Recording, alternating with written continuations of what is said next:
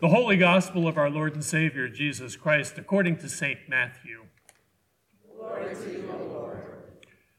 Jesus said to his disciples, You are the salt of the earth. But if salt has lost its taste, how can its saltiness be restored? It is no longer good for anything, but is thrown out and trampled underfoot. You are the light of the world. A city built on a hill cannot be hid. No one, after lighting a lamp, puts it under the bushel basket, but on the lampstand, and it gives light to all in the house. In the same way, let your light shine before others, so that they may see your good works and give glory to your Father in heaven. Do not think that I have come to abolish the law or the prophets. I have come not to abolish, but to fulfill. For truly I tell you, until heaven and earth pass away, not one letter, not one stroke of a letter will pass from the law until all is accomplished. Therefore, whoever breaks one of the least of these commandments and teaches others to do the same will be called least in the kingdom of heaven. But whoever does them and teaches them will be called great in the kingdom of heaven. For I tell you, unless your righteousness exceeds that of the scribes and Pharisees, you will never enter the kingdom of heaven. This is the gospel of the Lord. Praise to you, O Christ. Please be seated. Jesus loves metaphors, doesn't he? Perhaps most famously, in John's gospel, Jesus uses an array of metaphors to help us understand his own mysterious identity, the so called I am sayings. I am the bread of life, Jesus says. He who comes to me will never go hungry. John 6 35. Then a few chapters later, I am the good shepherd. The good shepherd lays down his life for the sheep. John 10 11. And again in that same chapter, I am the gate. Whoever enters through me will be saved. John 10 9. Then in the 15th chapter of John, I am the true vine. You are the branches. If you remain in me and I in you, you will bear much fruit. John 15 5. And perhaps most memorably, I am the way and the truth and the life. No one comes to the Father except through me. John 14 6. And Jesus' use of metaphor is not restricted to talking about himself. He does the same thing in describing a wide assortment of other holy topics. Our faith is a mustard seed, Matthew 17, 20. The kingdom of God is yeast, Matthew 13, 33. Or a merchant seeking pearls, Matthew 13, 45. Or a fish net cast into the sea, Matthew 13, 47. And we human beings, Jesus teaches, are sometimes sheep other times wolves, Matthew 7:15, sometimes serpents, other times doves, Matthew 10:16. Jesus in short loves to teach in metaphors. Before we get to today's gospel metaphors, when Jesus calls his disciples salt and light, I want to say a few words about what metaphors are and why Jesus may be drawn to them. Now, I'm sure we all remember from English class the definition of a metaphor. It is, according to Mr. Webster, a figure of speech in which a word or phrase literally denoting one kind of object or idea is used in place of another to suggest a likeness or analogy between them. The Latin and Greek roots of the English word metaphor mean to carry over. We try to understand one thing or idea by comparing it to another so as to carry over certain traits or characteristics. The French philosopher of language Paul Ricoeur explains that metaphors have a surplus of meaning they don't just say one thing that can be put into another word. Instead, they offer a kind of overflow of additional suggestions and nuances. Metaphors are pregnant with possibility. That's a metaphor. The richness of a good metaphor is that our discovery of meaning multiplies the more we use our imaginations to draw comparisons between the two things in question. So, why do we use metaphorical language rather than speaking plainly? I can hear my grandmother asking that question. Well, it depends on the nature of the thing we're trying to describe. Simple physical objects can be described literally and directly because they can be seen, touched, measured, weighed, and so on. I don't need a metaphor to describe a brick. When we're talking about complex, intangible things, however, like love, goodness, beauty, and yes, God, literal language is wholly inadequate because such things cannot be seen or touched or measured. Metaphor is well suited to such ineffable realities. It's no surprise then that Jesus loves metaphor. Now, I often wish it were otherwise. The conversation I dream about having with Jesus goes something like this Luther, Jesus, please tell me what I have to do to be a faithful follower. Jesus. Well, Luther, just pray for 20 minutes every morning and night. Be a responsible husband and father and a kind and helping neighbor. Tithe 10% of your income. Go to church every Sunday. Be a humble, justice seeking citizen. And once a week, volunteer your time at a local shelter, food pantry, or other nonprofit. That's all there is to it. Such clear, tangible direction would be nice, wouldn't it? Instead, though, what does Jesus teach his followers in today's gospel about discipleship? You are salt, you are light. That's very interesting, I want to say to Jesus, but what in the heck am I supposed to do with that information? Maybe Maybe Jesus is saying that discipleship is not really amenable to simple instructions. To follow Jesus is not like following a recipe.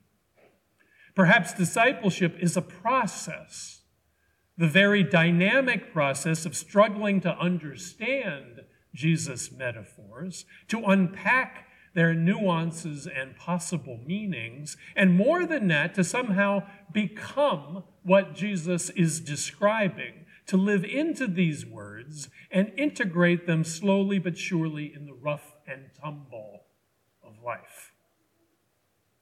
We had some fun in Bible study on Wednesday trying to unpack salt and light in just these ways. Salt, we noted, adds flavor and seasoning to cooking. Maybe to be a Christian means to enliven and spice up the community in which we find ourselves, to bring joy and delight where otherwise there is blandness. On the other hand, salt is also a preservative. It keeps things from rotting and going bad.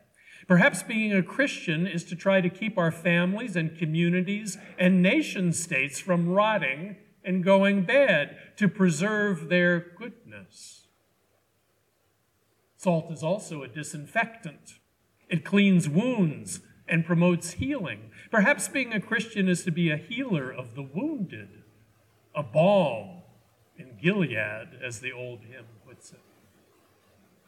Now, some people in Bible study pointed out that salt can be both underused, in which case it fails to season, preserve, or heal, or overused, in which case it ruins a good stew and can become a wasteful irritant. Perhaps part of discipleship is also developing the skill to know when, where, and how much of our saltiness is needed in any given circumstance. We neither want to be an in your face Christian zealot nor a passive, disengaged, sun, Sunday only Christian. We want to salt things just right. We can, of course, go through this same interpretive exercise with light, and I sort of did that with the kids.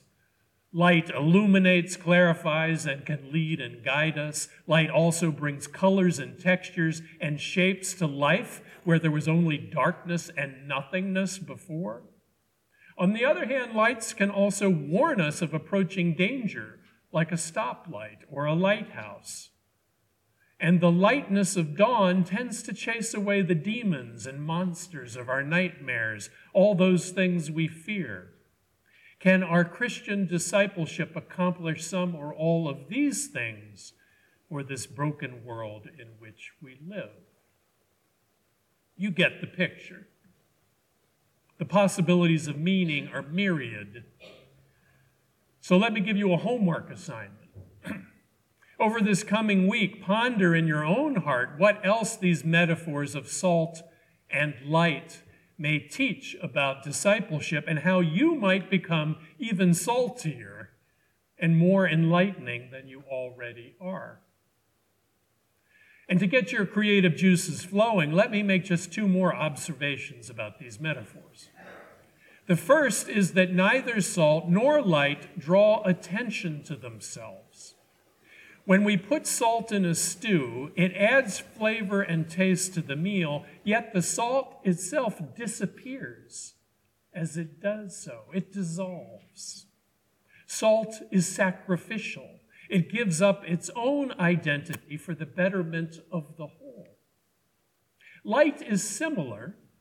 Light itself is invisible. It does its work by illuminating that which it casts its light upon. It doesn't draw attention to itself, but instead brightens everything around it. Light, too, is self deprecating in this way. What might these qualities teach us about discipleship? The second thing I would observe is that salt is earthy while light is heavenly. It is no accident that when we call someone salt of the earth, we mean to say that he or she is of this world in a frank, simple, and direct way. On the other hand, if you remember your creation story from Genesis, let there be light. Light is very much of God. It is heavenly and eternal in nature. Thus, when someone dies, we ask that light perpetual shine upon their soul as they make their way heavenward.